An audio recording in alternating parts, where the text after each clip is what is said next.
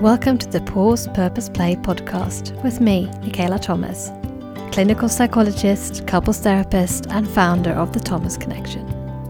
I help high striving busy people let go of the pressure of perfection to create more joy, connection, and compassion in their lives.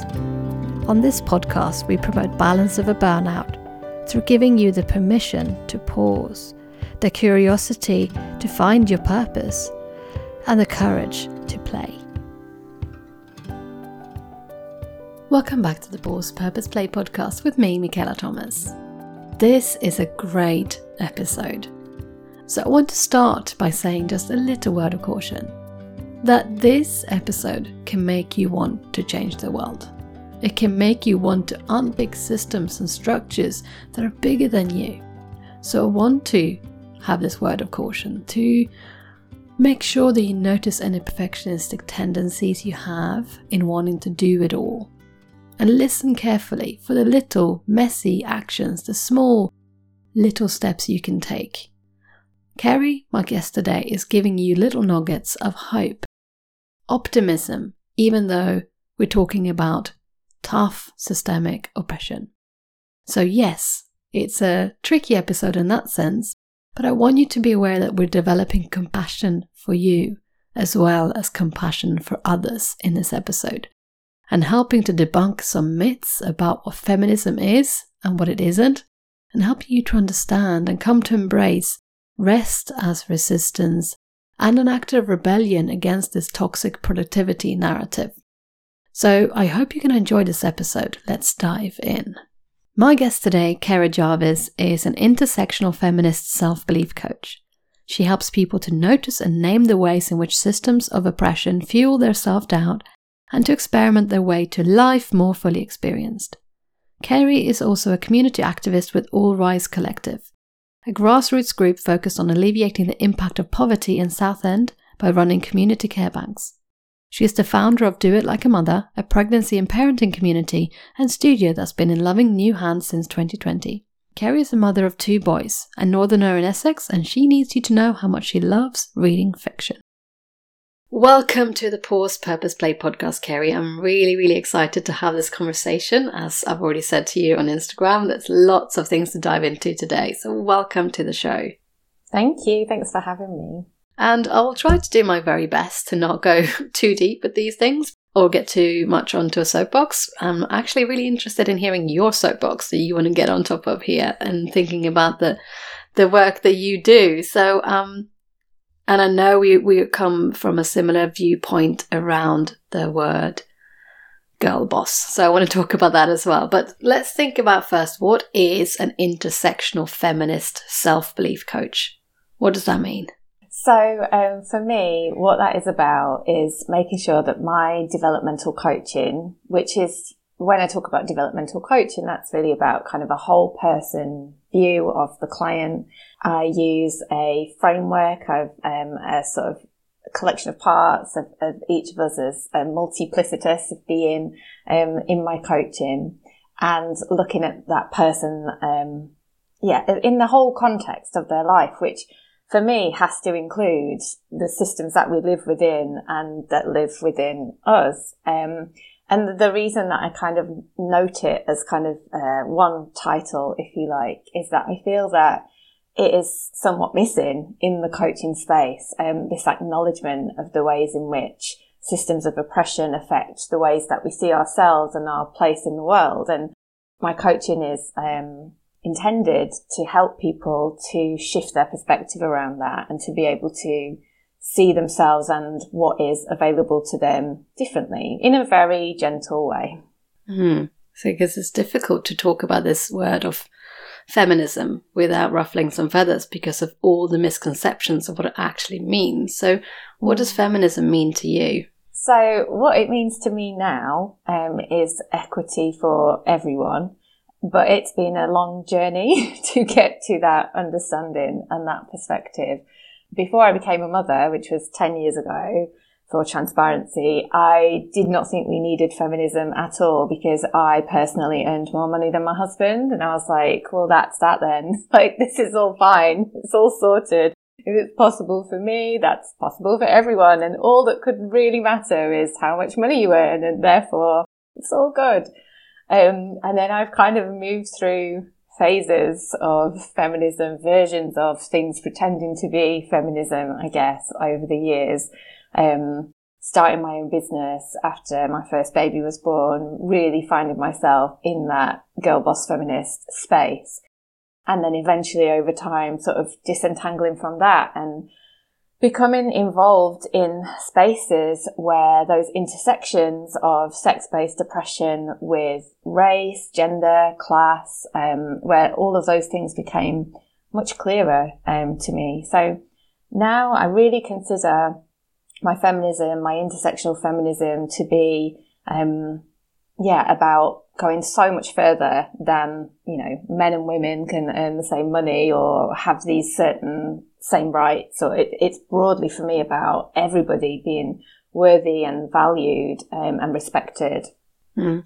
So I guess as I'm thinking about the sort of the equal access and the, and the opportunities that we know that people who are marginalized don't have um, when we're mm-hmm. thinking about who's at the top of the food chain. And I guess in your work as an intersectional feminist and, and you know coaching people around the self belief, have you yourself had to face some of these marginalizations?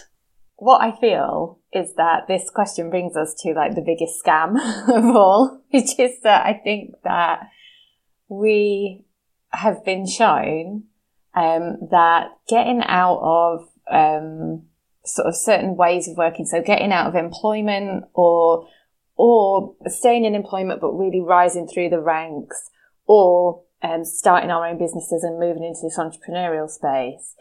I feel that we have been shown as women that these are the ways that we can escape marginalization. I feel that there is a trick present in this idea because no matter how hard we try and what we do, we will never be able to participate in capitalism in the same way that men can broadly. This is all kind of, you know, not about individuals, but as a group. I mean, I would also question, like, would we even want to? but if we are unable to completely rid ourselves of emotional labor burdens and um, mental load responsibilities, then we are always just demanding more and more from ourselves. And there is this sense that if you can, as an individual, rise to the top of those structures, um, then you have like won. You, you've like outwitted patriarchy by doing that as a woman. And actually, I, th- I think we've been played because I don't see the, um, the balance coming through on, if you like, the other side. Like, none, like I, I have two sons. So, so my sons are about to turn 10 and 7. And I am really trying hard to fill in the, the gap that I think is there for women of our generation, which is that we were told we could have it all, but like no one told our brothers that like that would mean that they would need to do more and make some sacrifices. Um, so I think that we have all, all this demand, um, that, you know, is, is sort of given to us and that we integrate and that is, we then push round to each other also and, and take on ourselves layer upon layer of expectation that just leaves us like working harder and harder and harder on all fronts. Um, and then we wonder why so many of us are burnt out. Mm-hmm. And this need then for perfectionism that I see that because we think in order to get to this top of this anticipated uh, pyramid or the rat race that we need to run, mm. That we have to do everything right and everything perfect because we don't get away with the same amount of things um, as men do. We know that people of color don't get away with the same things people who are white do, you know, when we have privilege. So I find that fascinating, this sort of pressure and almost blame that's placed on individuals that it's their fault somehow for their burnout because you work too hard. Well, actually, the system tells me that I have to in order to to make it. So, what is the answer in your in your books when you work with clients? How do you think of the answer to that systemic burnout that we're in?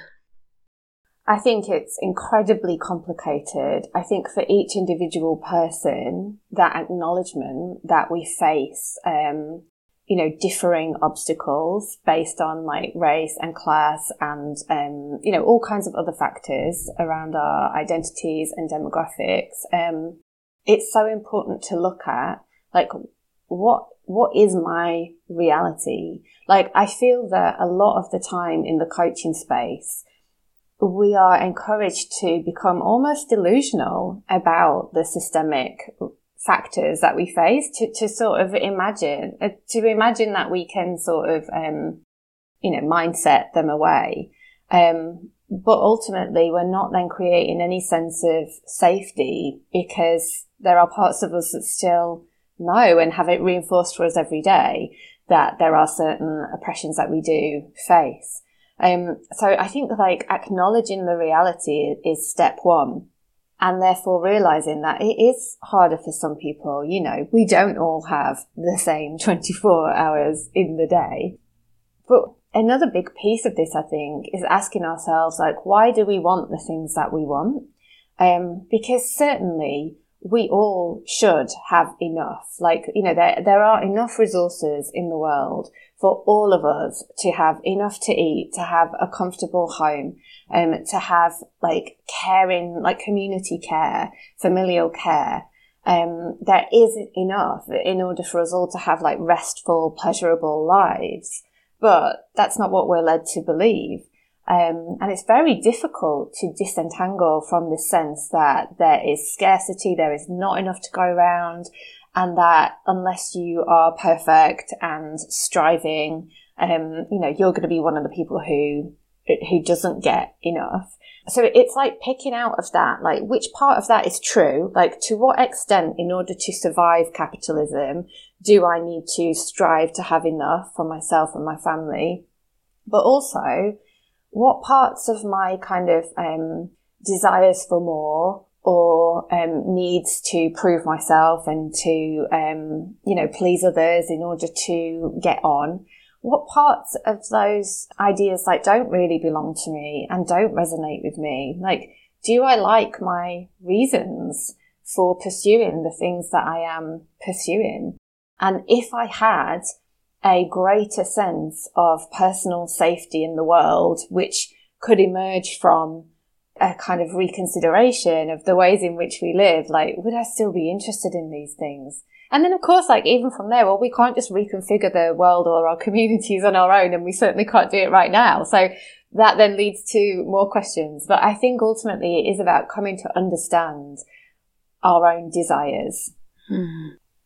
And that's hard as women who are often shamed for experiencing desire mm. of any kind. We should not be wanting. We mm. should be It's again should is a strong word in my community. There's a lot of shoulds and rules. So we kind of think about how understandable it is with compassion that we have these integrated rules within us when this they're laid down systemically that you know actually a, a good mother should not be experiencing desire for instance i mean that's that's just inbred in the stories we have around mothers right so Totally. Um, I've talked about that with Dr. Sophie Brock as well about matrescence and, and motherhood studies. So it's really fascinating. And I guess we're thinking about taking this a step further. You've you wrote a really interesting post on LinkedIn yesterday that I saw about ambition and ambitious people and what happens when you Google ambitious people. Do you want to just dive into that a bit?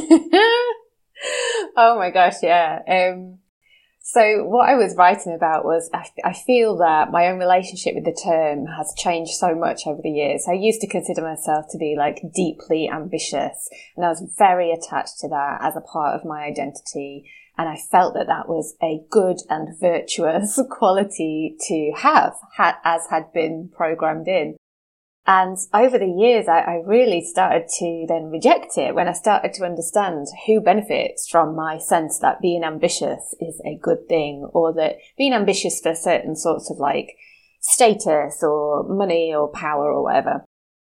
Uh, so yeah, in my exploration of this term, I was having a little Google of ambitious people and it's all like, I mean, it's largely men in business suits climbing ladders or climbing mountains in their suits and ties and shiny shoes. And there's also um, people in corporate dress and, and heels, like running a race of some kind. like there's a load of that. There's someone with a rocket on their back. It just, you know, it's not resonating for me in terms of any, um, any, it does not reflect any sense of like what I might want for myself. And I, I think there's just a lot of interesting stuff there about how certain traits are elevated and um, illustrated for us. Like, well, if you're an ambitious person, that's what this looks like. Whereas upon deeper reflection, I think, you know, the greatest ambitions that we could have could be to overcome these systems that we live within that keep us burnt out and frightened to be imperfect and miserable. Um, so in a sense, I am incredibly ambitious because I do imagine a world where that change is possible. Um, but it certainly doesn't involve me putting on a suit to climb a mountain. no, and it's interesting because the kind of the mountain analogy, because it does feel like an uphill struggle though. It's mm. like, I think it's more of, you know, the, the story of Sisyphus, the Greek mythology of where he rolls up the stone and then it sort of keeps rolling down again. It's a little bit like that to, I guess, to be a, a, a modern day feminist and trying to smash through some of these structures of the, of the how the patriarchy affects us um, uh, in motherhood, in work, in all of these places that women spend time, in healthcare, in all of these places where we are marginalized. I guess so this is why we have uh, books like Giving Birth Like a Feminist and things like that. So I think it's so important to acknowledge that ambition can mean different things for different people and starting to soften and break up this narrative that ambition means ma- white man in suit um, from a certain social standing. And mm. it's funny that you talked about that imagery we have around it because at the top of my website for the Thomas Connection, I have a man with a big backpack climbing a mountain. And I did not choose this image. It was my website developers who built it. And I, every single time I happen to go onto my own website, because you don't do that very often, I'm like, oh my God, Michaela Facepalm. it's, it has to go. the dude has got to go. Website shame is a real thing.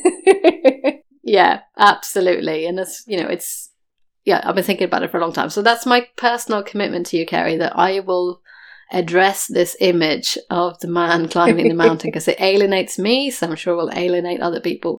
But that's the thing about perfectionism is that I guess there's that image that when we've done all these things right, when we've played the, the game, played the system, we get to the top, then we'll feel happy. Uh-huh. Then we'll feel fulfilled and all the rewards will start to come.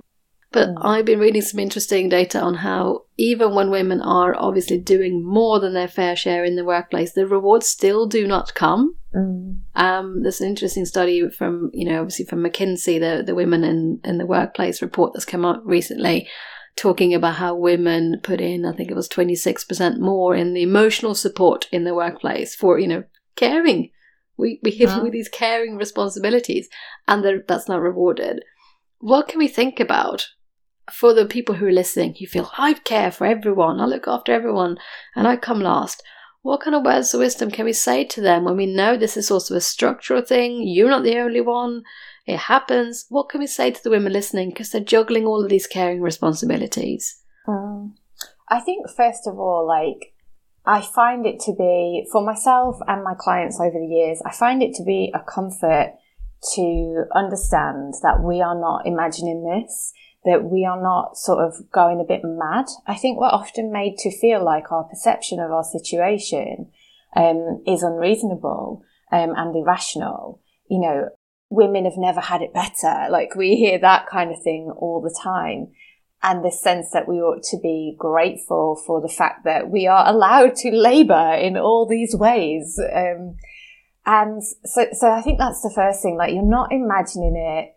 You are most likely doing more. You know, if you're a, a woman in a household with a male partner, even like now in the UK, um, I think the latest figure is that women do 1.8 hours per day more of unpaid labour than the equivalent men of working age in their household. Um, and we tend to do around an hour and a half less of paid labour, which we are getting paid less for. Like, so, you know, on all fronts, we are getting a, a really bad deal. And, and so just, you know, you are not imagining it is, is so key to, I think, um, begin to reconsider what life might need to look like in order for us to feel less burnt out um, and less exhausted. I, this brings me to um, self care and my issues with self care because then what is often offered up is self care, you know, book your spa day, like get a cleaner, um, all these things that, um, you know, ultimately, you know, for example, like what is the cleaner being paid? What is the cleaner's life like? How does the cleaner afford self care on the salary that we might pay to someone who comes and cleans our house? And how again, there is this sort of ignorance of the systemic factors where it's like, well, as long as you as one woman and potentially sort of a middle class white woman can buy your way out of this burnout by um, putting self care in place by paying someone else to do your cleaning and by paying to go to a spa day, um, you know, where potentially there. People are not particularly well paid or cared for either. You know, that this this individual responsibility to resolve your discomfort and your exhaustion. And it, it doesn't work. Like we can get temporary relief. And I'm not saying that you shouldn't get help cleaning your house and that you shouldn't go to a spa day. Like, of course you can. Like, please do do anything that you can within the system to survive the system and to have like a, a pleasurable life, like this precious pleasurable life that we we only get this one version of in this system. But don't put this expectation on yourselves that you can navigate this with these sort of sticking plasters of these sort of temporary reliefs from this capitalist oppression. Um, and I don't mean that to sound defeatist because as I said, like I, I am optimistic, but I think the more we ignore the fact that we ask women as individuals to resolve this issue for themselves. Like the, the longer we stay at some distance from any kind of resolution, and, and that resolution has to be a complete restructure of familial systems, work systems, community systems. You know, it has to involve uh, versions of community care um, that are just not available to us at the moment. Like, you know, we all know it takes a village and we kind of throw that sentimentality around. Um, but that village is largely unavailable to us due to factors largely outside of our control. Hmm. And that's a real wake up call, isn't it? Because it's partly helps us to think about, well, if this is bigger than me, then it cannot be that the onus is on me to resolve it. If it's not my fault, this is bigger than me. That's the kind of compassion piece that we often start with that this is not my fault. We can still assume an element of responsibility and accountability. For even though it's not my fault, the system is bigger than me, the structures are laid down not by me, but for me to be living in. What is the personal accountability then? What can we do so it doesn't feel like we're putting blame and shame on in individual women? What personal accountability can we res- assume in this? I would like to kind of speak to my own experience, if that's okay, because I really like to be careful not to tell people with circumstances different to mine what they could or should be mm. doing. So I, you know, I'm married. I am in like a two income household. I have two children. My family live far away and we have a like a comfortable existence. Um, my youngest son says we're rich, but we're not filthy rich. and I really like that acknowledgement that, you know, that we have enough. We, we have enough. Um, and yet we are not exploiting others in order to make sure that we have ridiculous amounts of, um, you know, wealth and resources and whatnot. And so what I think about in my business, in my working life and how that fits into my life is okay, like how, how many hours can I reasonably work sort of out, I say outside of my home. I am in my home doing it, but like not including sort of, you know, the labor of motherhood and running a household. Um, how many hours can I reasonably work? Um, you know, without exhausting myself. And for me, that, that's only really about 20 hours a week. Like I, you know, my children are school age children that still need before and after school care and attention. Um, and then I look at within that, okay, within that time, how can I earn an amount of money that I need to earn to support me and my family to have a life where I can afford rest and breaks and pleasurable, playful experiences and also can give some of my hours to my community. So I do about a fifth of my working hours are devoted to our community activism, the community care banks that I run with some friends of mine. And getting really honest with myself about these numbers has been really key. Um, I was really unwell the back end of last year for a couple of months with like COVID and pneumonia.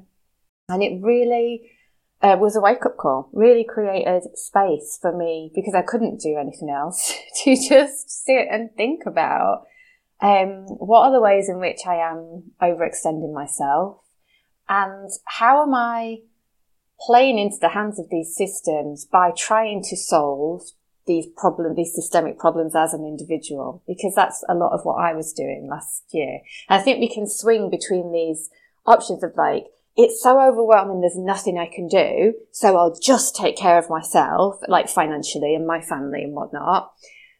And like, I'll get myself these little treats to like help me get by, and I'll just kind of put my head in the sand or we can go to this other extreme, which is where I found myself of like, I will rescue everyone. Um, you know, which is not also not a particularly feminist point of view to like move into this kind of saviorism for others.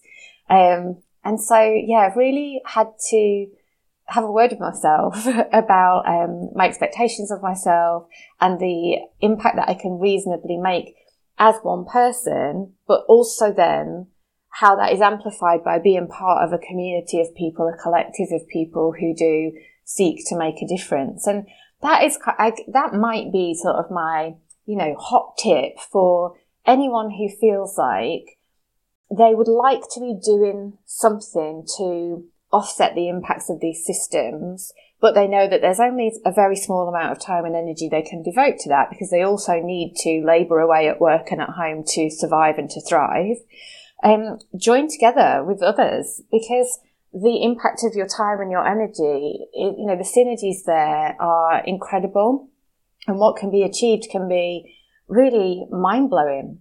And what I find is that because I ring fence that contribution to my community, um, it, it takes away a lot of my anxiety about am I doing enough? Where am I perpetuating these things? Um, you know, what's fair, what makes sense in, in the actual action taken. And I know that's a really difficult um, transition to make into that kind of action because so many of us feel that we are at our limits in our own sort of um, survival. But I, I, think that there is a payback that can be quite um, intangible and, and quite tricky to describe because what I find for a lot of my clients and women in my community is the load of not doing anything about the things that they feel deeply disturbed by in terms of the inequity that is, is existing around us, um, that takes its toll as well.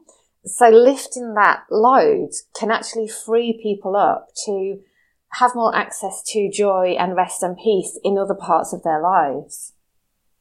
Mm.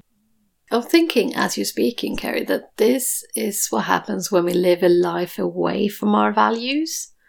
That, mm. you know, the you talked about exploitation, that when we think about richness, that you can live a rich life that is rich, not necessarily monetarily rich, but is rich because I feel like I'm living a life that's true to my values. Mm. So you're showing your mm. children that actually filthy rich might to you mean actually I'm I'm doing something that feels morally wrong, it's dirty, by exploiting other people to get more financial reward and gain, that doesn't feel like a rich life to you.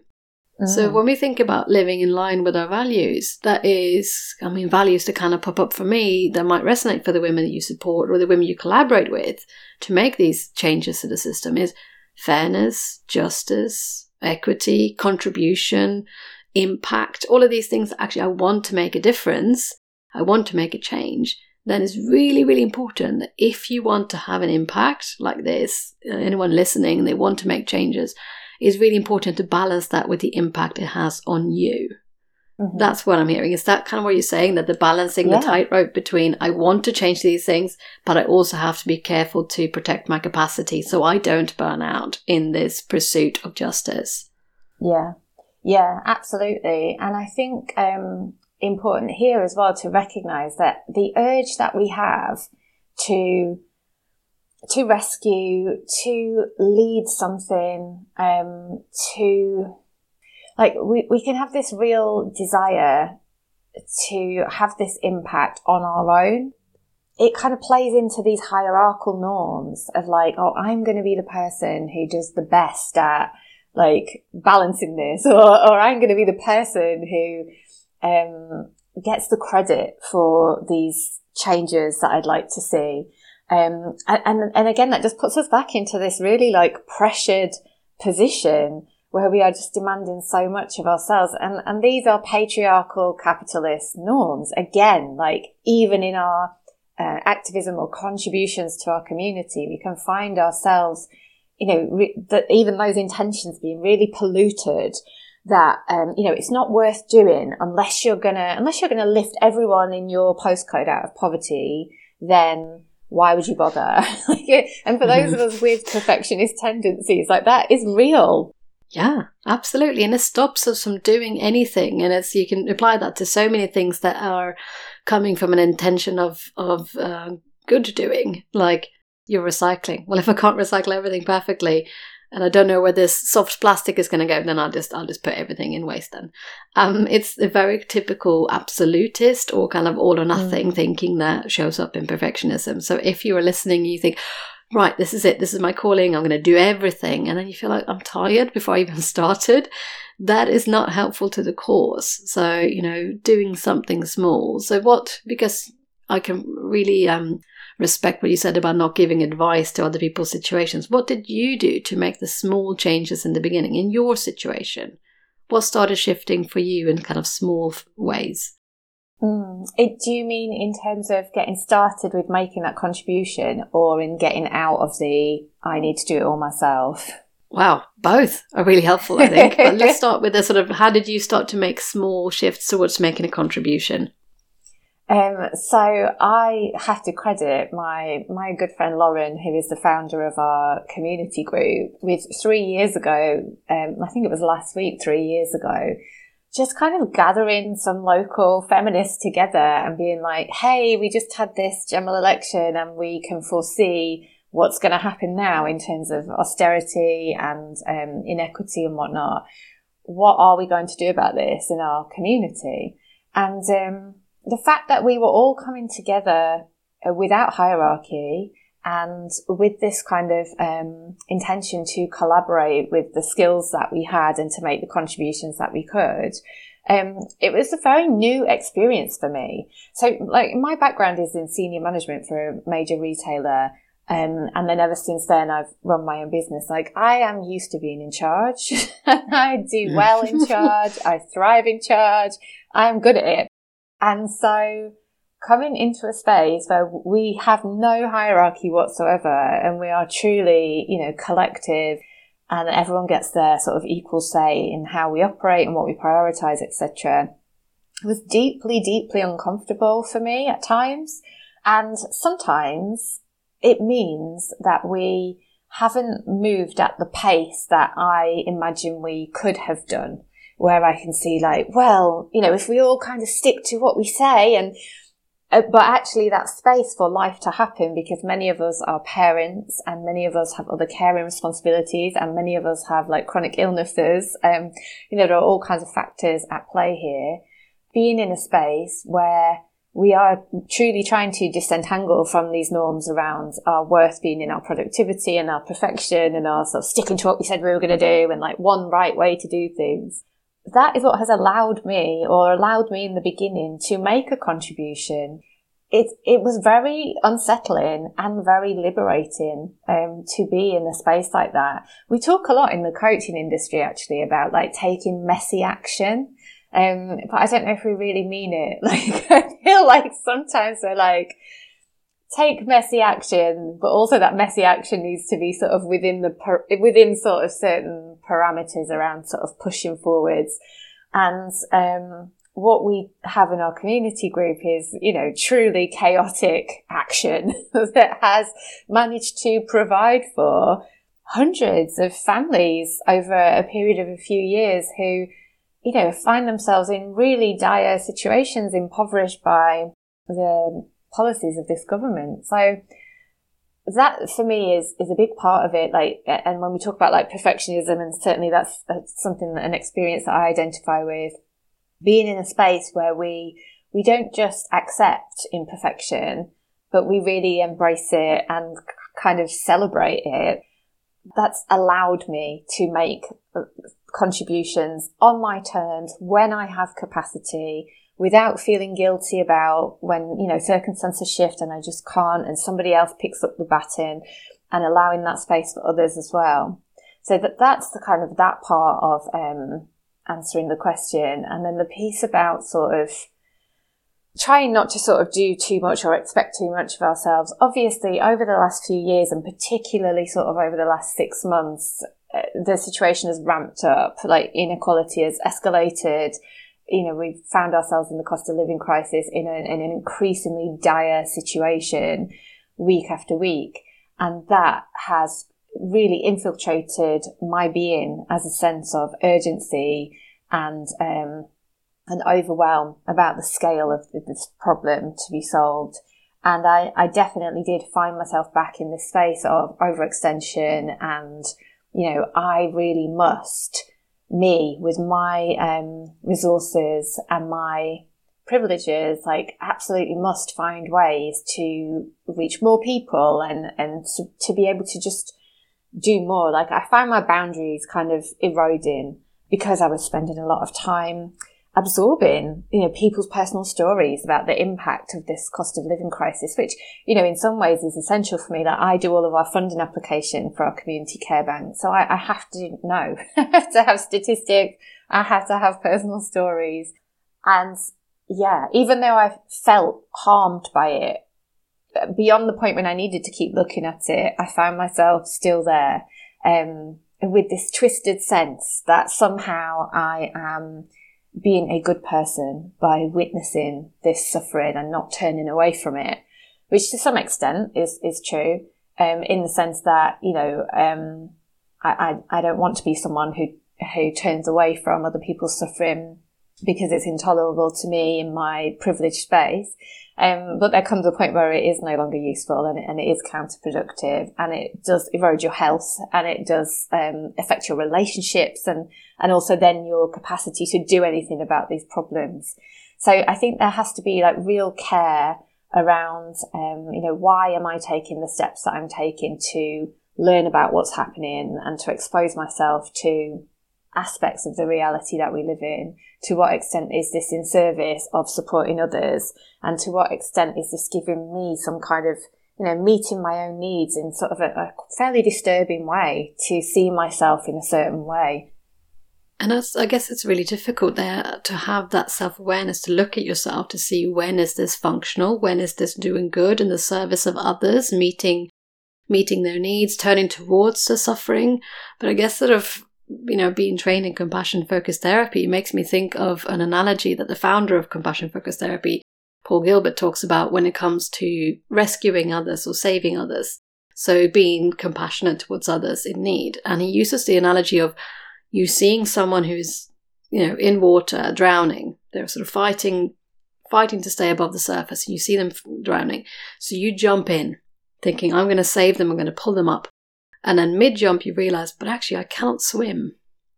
So then what happens is both of you drown, potentially, or one of you drowns. So we're then thinking about the wisdom, the, the mindful awareness that is also brought into compassion, that in order for us to take compassionate action for others in suffering, we also have to tap into do I have capacity to save someone from drowning right now? Or is mm. that my responsibility to save them from drowning by jumping in? Can I find something I can throw in? You know, can I take mm. a moment to tap in to what resources I have to to extend to them? And that's a really hard choice. I mean, we're coming into sort of psychology research on more on moral dilemmas here, which is really, really difficult. Uh, you know, in order to save others, would you sacrifice yourself, etc. So this is getting really deep now. But and and obviously we all have different propensity for for moving towards emergency and this is one of the things that we see in the emergency services we see suffering we see pain we see blue lights and some people run away from that because it's danger. Some people run towards it and that comes at a personal cost. You know the risk of you experiencing vicarious trauma by seeing all this suffering feeling traumatized yourself. So we have to think about the level of absorption not needing to be perfect. It is absolutely okay to take a step back. Like you said, hand it over to someone else, taking turns in a community where you have other people who can also pick up the slack when you feel, actually, I need a moment. I need to assess whether I can jump in or if that will drown me too. And that, that, I think that's an element of wisdom and clarity that comes from being mindfully aware of your own energy levels. I'm sure that that's something you sometimes get right, sometimes you get wrong, and it's sort of hard to have that calibration. What have you seen as a cost when you've got it wrong? What's been the impact on you? All sorts, all sorts of things. Um, largely my health, my relationships. Um, you know, when I think about like my mental health and the anxiety that I experience, um, you know, my poor therapist, like she really earns her wages in her sessions with me. She's so wonderful. She's so, so wonderful. And I'm very aware that often I'm taking her, um, you know, problems with no solutions. I mean, obviously there are, um, there are different approaches that, that she can support me with and that I can try. And but what I love about my therapist is that she doesn't try to convince me that things aren't as bad as I think they are. she sits with me in the, yeah, like this is all horrendous. So how are we going to move through it? Um, so yeah, my mental health and my physical health, um, because when my mental health is bad, I don't sleep well, I don't eat well. And my relationships in terms of, I mean, motherhood anyway, obviously, deeply intense experience. But when you are caring and caring and caring on all fronts and your children, you know, I would say my young children, and especially my older child, is is capable of empathy for me and and you know what I might be experiencing, but you know their demands remain fairly consistent, regardless of um, whether I am feeling buoyant or worn down, exhausted, and burnt out. And I think that's a that that is a big part of like what I've been considering over the, the back end of last year when I'd been feeling so unwell. Um, you know, how is my parenting impacted by this overextension of myself in other spaces? Because, you know, ultimately I feel that I have nothing left to give. Um, and where does my parenting sit within my, um, within the blend of my priorities? I, I, again, I think like there's, there's this real, demand upon us to create this hierarchy of priorities. Well, you know, what is the number one thing that is important to you? And actually, lots of things are important to me. All at once. All at once, yeah, yeah. And actually, you know, parenting in a particular way is a, a form of activism and is a form of sort of driving change, like being compassionate with my children, being patient with them, being gentle with them, so yeah, there are, there are lots of ways that it spills out when I don't get that balance right. And I, I think it's just a constant, um, course correction exercise on a, on a day to day basis. Mm. I love that because it's, again, it's another reality check that gives us hope that it's not about getting to a destination where I've figured everything out and now I'm no longer perfectionistic ever and I constantly meet my own needs and constantly have all this she has figured out and I will never be ex- overextended. It's much more about the sort of, ah, noticing when the pendulum has kind of been swinging a bit and trying to then catch it back. It's almost like that, that balancing act. So I, I don't think of finding balance.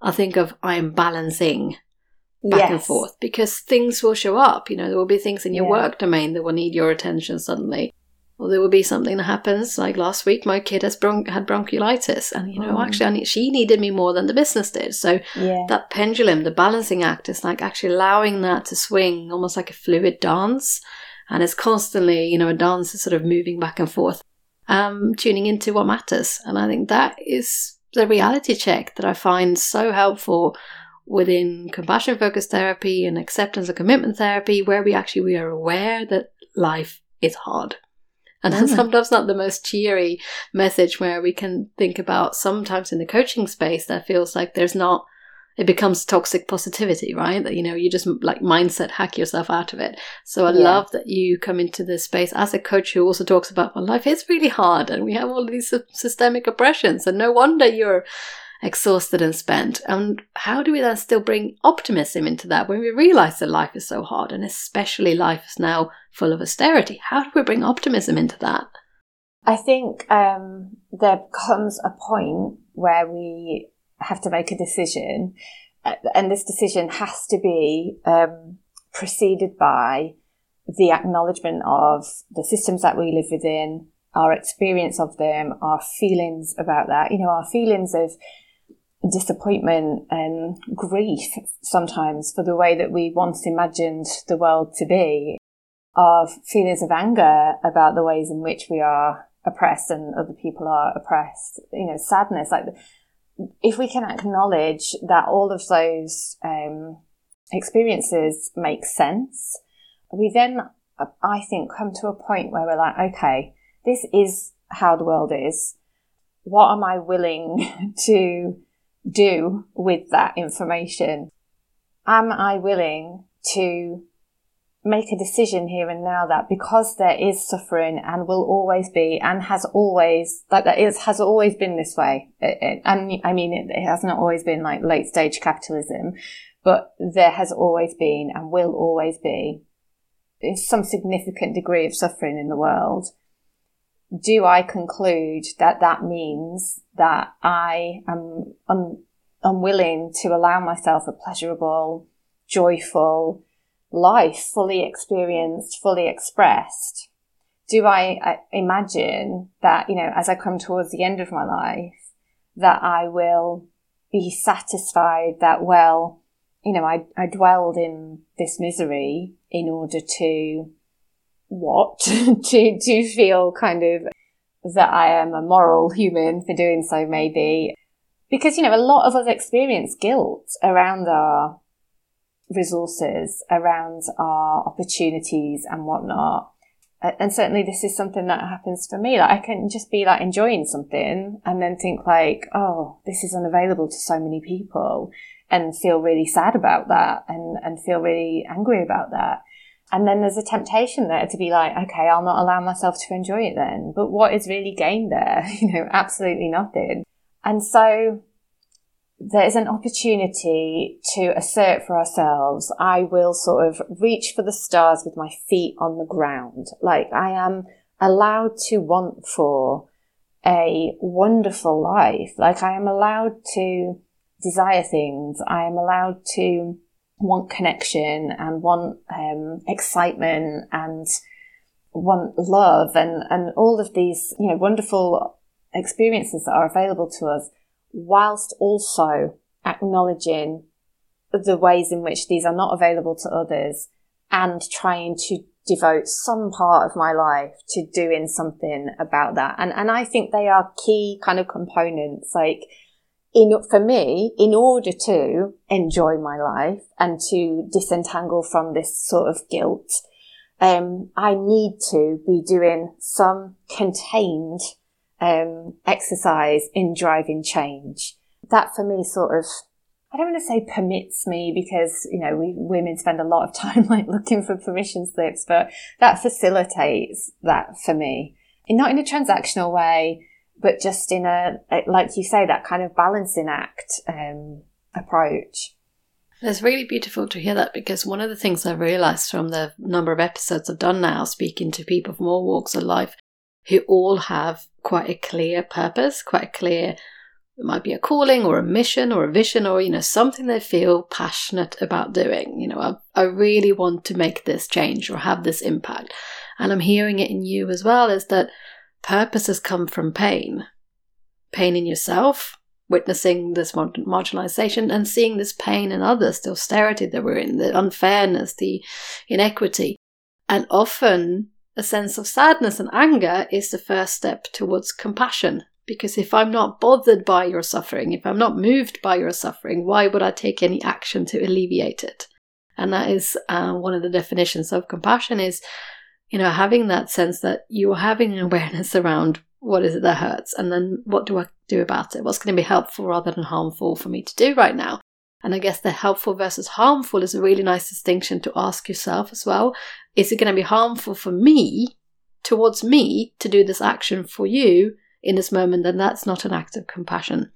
That's, you know, we can sometimes call that stupid compassion when it's void of the wisdom that doing a compassion act for someone else would be uncompassionate or harmful towards yourself, then that's the balancing act. So it's really, really difficult. It's high level skills to be having this awareness constantly.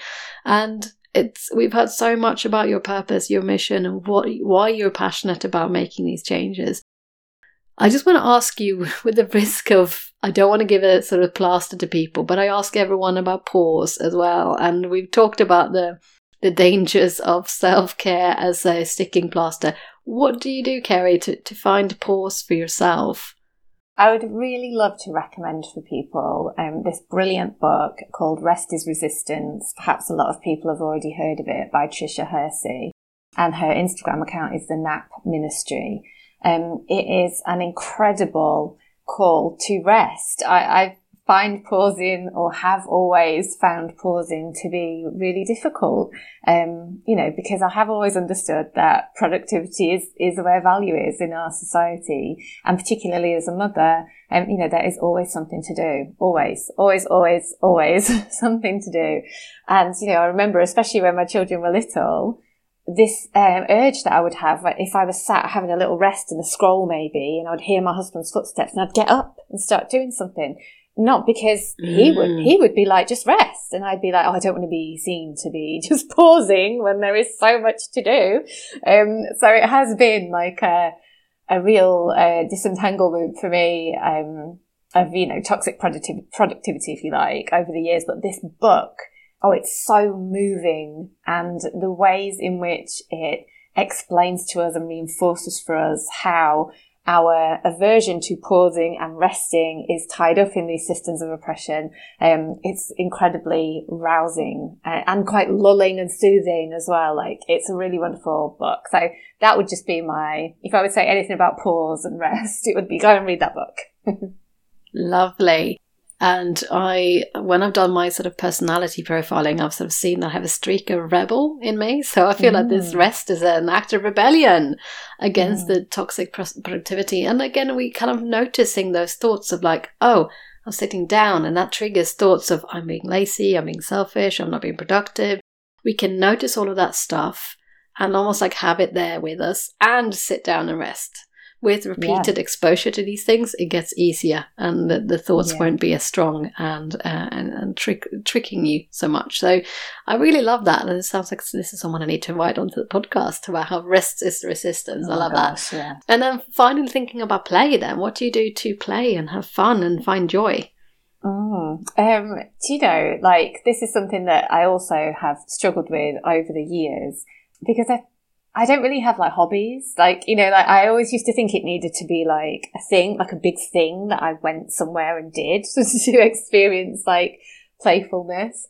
Um, and actually, um, being unwell for quite a long time and having really like no energy for anything, um, as that energy started to return, I really noticed this, uh, desire to just kind of like be moving my body more, um, be more of like a playful mode, like around the house in a, you know, in a way that like my kids probably think is really cringe. But just to be like singing and dancing in my kitchen, we have start, we have revived the Nintendo Wii Fit, which is now, I think, like a vintage piece of technology.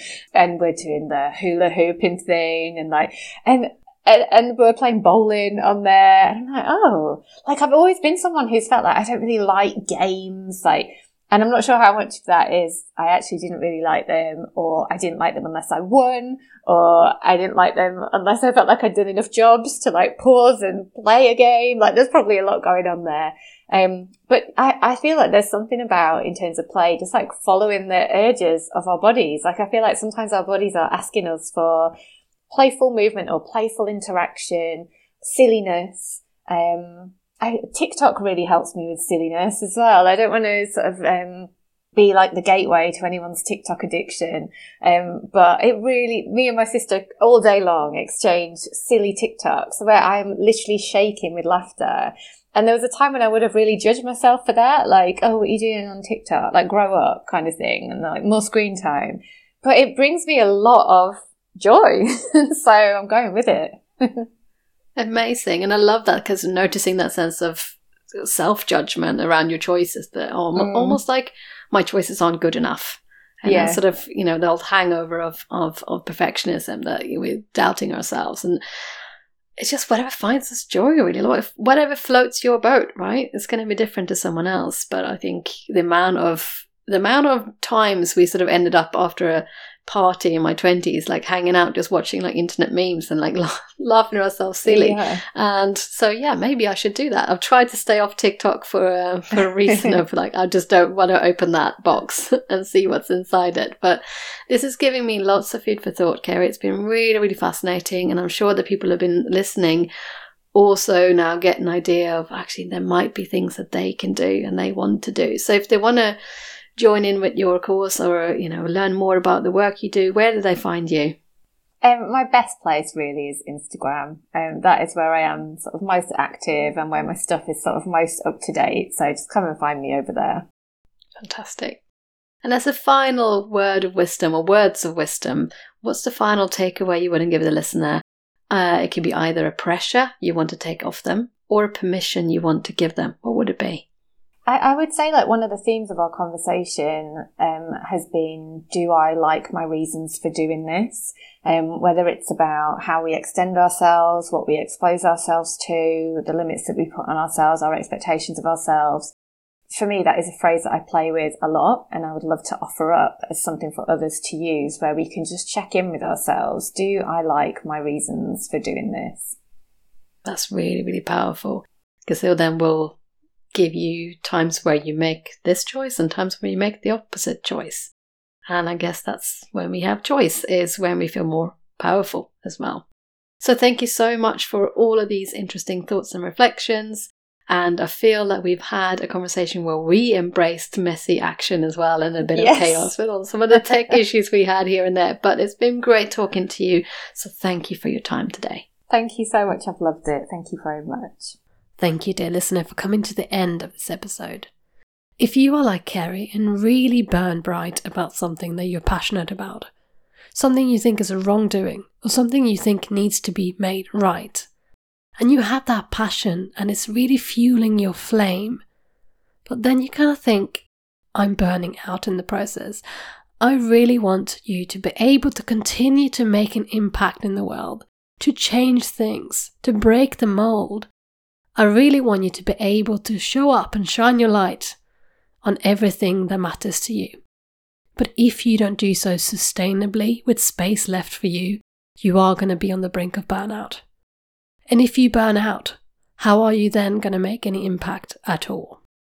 So let's continue to make impact for others with also less impact on you. I wanted to let you know that the doors for Burn Bright, my group coaching program, which is transformational for women like you, is now open. If you want to have a chat with me about whether Burn Bright is the right thing for you, you can go to the link in the show notes and book a call with me. Otherwise, just go to burn-bright.youcanbook.me. And as always, do take care of yourself.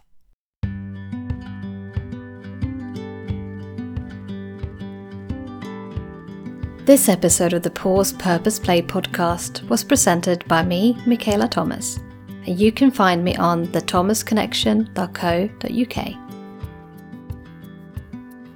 And because great work rests on having a great team, this episode was kindly edited by Emily Crosby Media.